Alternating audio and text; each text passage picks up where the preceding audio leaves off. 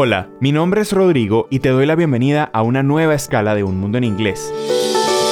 En este podcast te quiero llevar de viaje por el mundo angloparlante para que aprendas y practiques nuevas palabras y repases conmigo un tema pequeño de gramática a través de historias divertidas que nuestras y nuestros protagonistas nos cuentan. Por supuesto, en inglés. En el episodio de hoy, regresamos a Estados Unidos, con dos destinos. Primero, nos iremos a Wisconsin, pero dejaremos pronto su frío invierno para disfrutar del buen tiempo en el sur de California.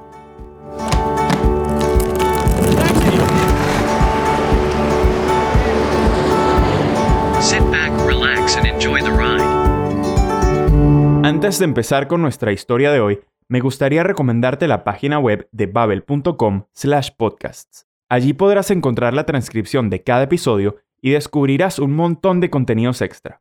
Ah, y por cierto, la transcripción y la grabación están sincronizadas, así te resultará muy fácil seguir esta nueva historia.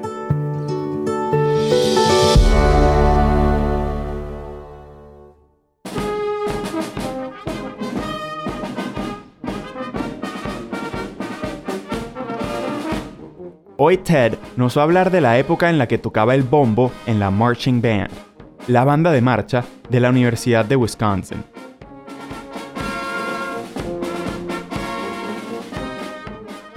When I was 18 years old, I started to study at the University of Wisconsin Madison.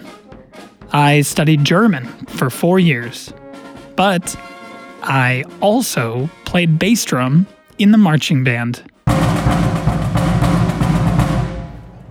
Many universities in the States have marching bands.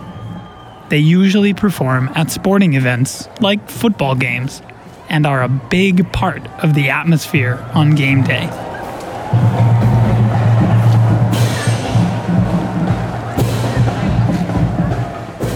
My marching band had a lot of people, about 300. We had trumpets, trombones, tubas, clarinets, and the best, of course, drums. From August to January, we practiced for three hours each day.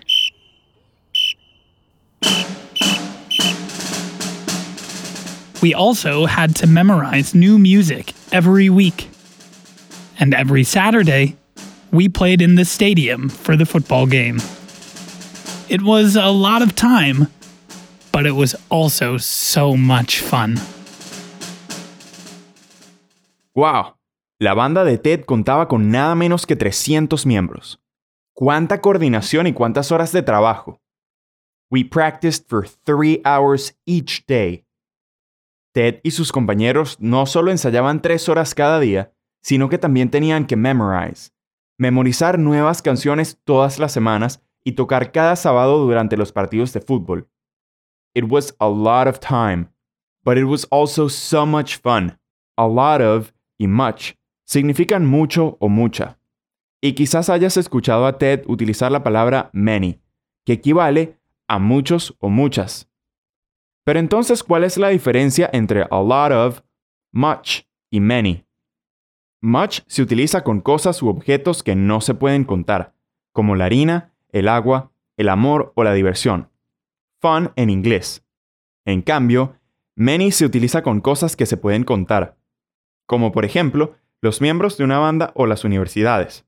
Many universities in the United States have marching bands. Muchas universidades en Estados Unidos tienen bandas de marcha. Una, dos, tres, muchas universidades. Las universidades son algo que podemos contar. ¿Y qué pasa con a lot of? Pues funciona como un comodín, ya que se puede usar con todo tipo de objetos o cosas, independientemente de si se pueden contar o no. Así podemos decir a lot of fun o a lot of universities. Ambas formas son correctas. In college football, teams can go to a bowl game if they win enough games during the season. Bowl games are kind of like the Super Bowl, but there are many different ones. Some have funny names like the Orange Bowl, the Sugar Bowl, and the Fiesta Bowl.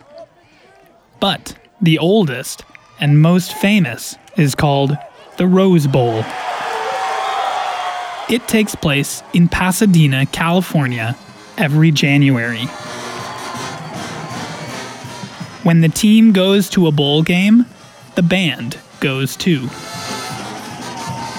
I was really lucky when I was in the marching band. I had the chance to go to the Rose Bowl. Not one time, not two times, but three times. For free. I'll tell you about the first time we went in 2011. Wisconsin, in the north of the United States, is super cold in the winter. Sometimes it can be minus 40 degrees Fahrenheit. And there's so much snow. So, you can imagine how happy we were to get a free vacation to Southern California. Directly after we got off the plane, we all changed into our shorts and t shirts. It was so warm, and there was so much sun. A lot of the Californians thought we were crazy. They all had sweatshirts, jackets, and long pants on. It was only 65 degrees, but to us, it was a tropical paradise. Bowl game, Super Bowl, Rose Bowl. La verdad es que no entiendo mucho de fútbol americano. Por eso me pregunté por qué siempre se usa la expresión bowl game para referirse a partidos de competición. Pues resulta que es porque los estadios de fútbol americano tienen la forma de un bowl, un bowl o un cuenco. El Rose Bowl, que tiene lugar cada año en la ciudad californiana de Pasadena, es el encuentro más conocido e importante de las ligas universitarias. En tres ocasiones diferentes, Ted y sus 300 compañeros de la banda tuvieron la suerte de acompañar a su equipo a California. ¿Y cómo les fue la primera vez? Pues para ellos fue como irse de vacaciones. Claro, no me extraña, pasar de menos 40 a 18 grados era como un auténtico regalo. California was a tropical paradise. California era un paraíso tropical para Ted y su banda. We had a couple days before the game, but we weren't bored. We had a lot of activities. Our hotel was in Hollywood. We marched in a parade at Disneyland. We played at Santa Monica Pier. We even got to perform with will.i.am from the Black Eyed Peas on New Year's Eve, the day before the game. It was wild. We didn't sleep much that night. We had to wake up at 4 o'clock in the morning to get ready. We put on our uniforms, loaded our instruments onto the bus,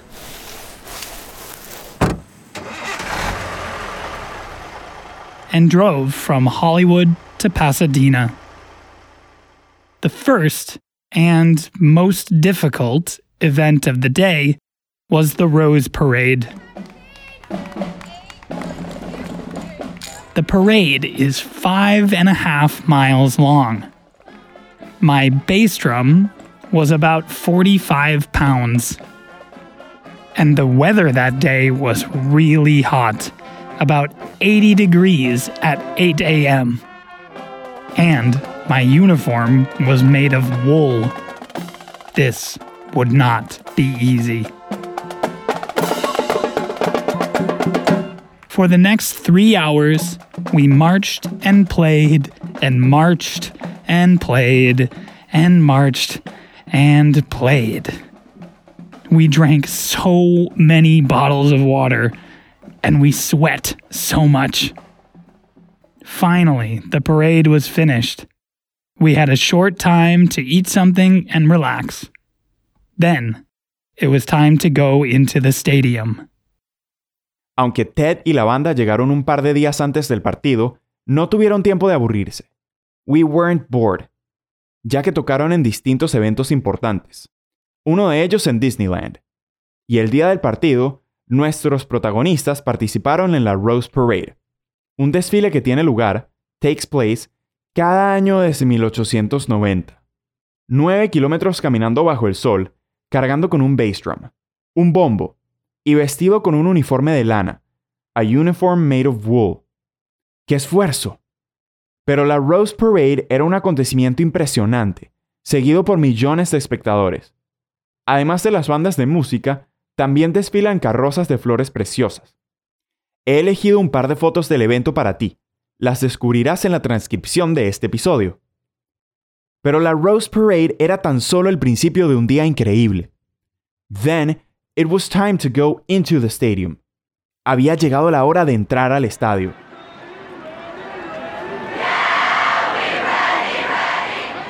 We went inside, and it was so loud. 95,000 football fans can make a lot of noise. During the game, we played songs from the stands to energize the fans and the players.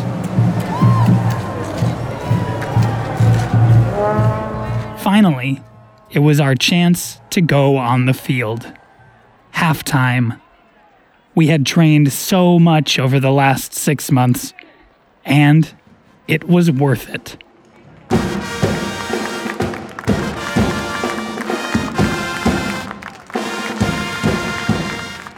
The show was perfect. Every turn, every note, all perfect. We finished, and the crowd went wild. After the halftime show, we watched the rest of the game. Our football team lost by two points, but we weren't too sad. We had a great time in California. The weather, the performances, Disneyland, and New Year's Eve in Los Angeles. Maybe the football team lost, but the band, the band won. 95.000 aficionados de fútbol americano en el estadio. ¿Cuánta gente? Pero Ted y sus acompañantes no tuvieron ningún problema en animar Energize al público y a los jugadores con sus canciones. Y finalmente llegó el gran momento. En el descanso, halftime, la banda pisó el campo de juego, empezó a tocar y the crowd went wild. La multitud se volvió loca. The show was perfect. ¡Qué recompensa! Realmente había valido la pena ensayar sin descanso durante seis meses. Y al final, incluso el resultado del partido ya no parecía tener importancia. La gran ganadora había sido la banda de Ted. Así termina nuestro episodio de hoy. ¿Qué te pareció? Bueno, pues espero que te haya gustado y hayas podido aprender y repasar palabras como fun, to take place o bass drum. Recuerda repasarlas con frecuencia a través de frases que tú dirías. Y si quieres aprender más acerca de much, many y a lot of en los cursos para principiantes en la aplicación de Babel, encontrarás recursos valiosos para practicar este tema.